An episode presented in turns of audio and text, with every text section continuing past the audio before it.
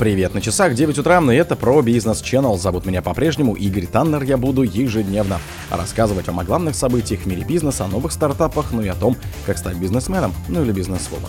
Производители алмазов предложили джи семь пересмотреть санкции против России. Инвесторы начали вкладываться в стартапы по производству психоделиков. Джефф Безос продал акции Амазона на два миллиарда долларов. Северную верфь возглавил бывший топ-менеджер Роснано. В самолете сменился директор. Умер президент HeadHunter Михаил Жуков. Спонсор подкаста «Глаз Бога». «Глаз Бога» — это самый подробный и удобный бот пробива людей, их соцсетей и автомобилей в Телеграме. Производители алмазов предложили джи семь пересмотреть санкции против России. Новые фазы санкций против российских алмазов могут привести к чрезвычайному росту стоимости африканских драгоценных камней. С таким предупреждением к большой семерке, а это джи семь, это США, Канада, Германия, Великобритания, Франция, Италия и Япония, обратились производители алмазов De Beers, и ботсванская госкомпания, передает Reuters. Отрасль понимает и поддерживает санкции против российских алмазов, но для нас действительно важно, чтобы любые вводимые санкции достигали желаемого влияния, не создавая чудовищных побочных эффектов, пояснил генеральный директор. Россия — крупнейший мировой производитель необработанных алмазов. В двадцать первом году объем экспорта составил четыре миллиарда долларов. На нее приходится доля рынка в тридцать процентов. Более восемьдесят процентов мировых необработанных алмазов продается через дилеров Ланта в эр пэ эн. С первого января двадцать четвёртого стал действовать запрет на прямой импорт российских алмазов. С марта под запрет окажутся и косвенные поставки из России. С сентября будет запущена новая система отслеживания страны происхождения драгоценных камней, однако остается неясным, где и как будут осуществляться проверки. Инвесторы начали вкладываться в стартапы по производству психоделиков. Биотехнологические стартапы, которые разрабатывают психоделические препараты для лечения психических расстройств, привлекают сотни миллионов долларов инвестиций, пишет Financial Times. Издание связывает растущий интерес инвесторов к этой сфере с ожидаемым в этом году одобрением подобных препаратов со стороны регулирующих органов разных стран и многообещающими научными данными. По оценке венчурной компании PitchBook, только за январь компаниям, которые испытывают такие психоделики, как эм ди эм а, псилобициновые грибы, психоактивное вещество, которое обнаружили в некоторых растениях, а также в ядовитом секторе колорадских жаб, удалось привлечь сто шестьдесят три миллиона долларов. По данным источников Financial Times, в финансировании разработки таких препаратов заинтересованы в частности Сингапурский государственный инвестфонд и подразделение суверенного фонда ОАЭ. Они уже перевели переговоры с биотехническими компаниями.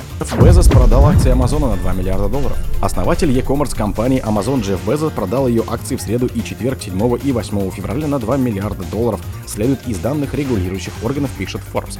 Безосу принадлежит чуть менее десяти процентов акций или девятьсот семьдесят шесть миллионов. Он продал двенадцать миллионов, из них примерно один процент. Журнал отмечает, что миллиардер, его состояние оценивается в сто девяносто шесть миллиардов долларов, третье место в мире. Продает акции Amazon впервые более чем за два года на фоне своего переезда в Майами. Во Флориде благоприятные условия налогообложения, указывает Forbes. О намерении переехать из Сиэтла, где Безос основал Amazon, в гараже в девяносто четвёртом году в Майами, миллиардер сообщил в ноябре прошлого года. Безос рассказал, что его родители недавно переехали в Майами, где он сам учился в средней школе. По словам бизнесмена, он хочет быть поближе к ним и своей девушке Лорен Санчез. Кроме того, операции космической компании Безоса Blue Origin все чаще переносит на мыс Канаверал, примерно в трёхстах двадцати километрах от Майами. Северную верфь возглавил бывший топ-менеджер Роснано. Генеральным директором петербургской Северной верфи назначили бывшего топ-менеджера Каменск-Уральского металлургического завода «Роснано» и Калашникова Михаила Нинюкова, следует из данных на сайте «Раскрытие информации». Он сменил на этом посту Игоря Орлова.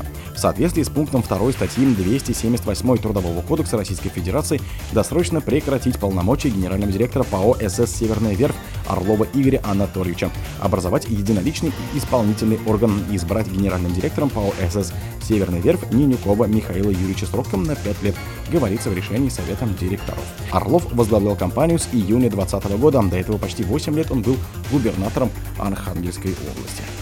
В самолете сменится гендиректор. Гендиректор группы «Самолет» Антон Елистратов покинет пост, сохранив членство в Совете директоров группы и долю в компании, сообщили в пресс-службе девелопера.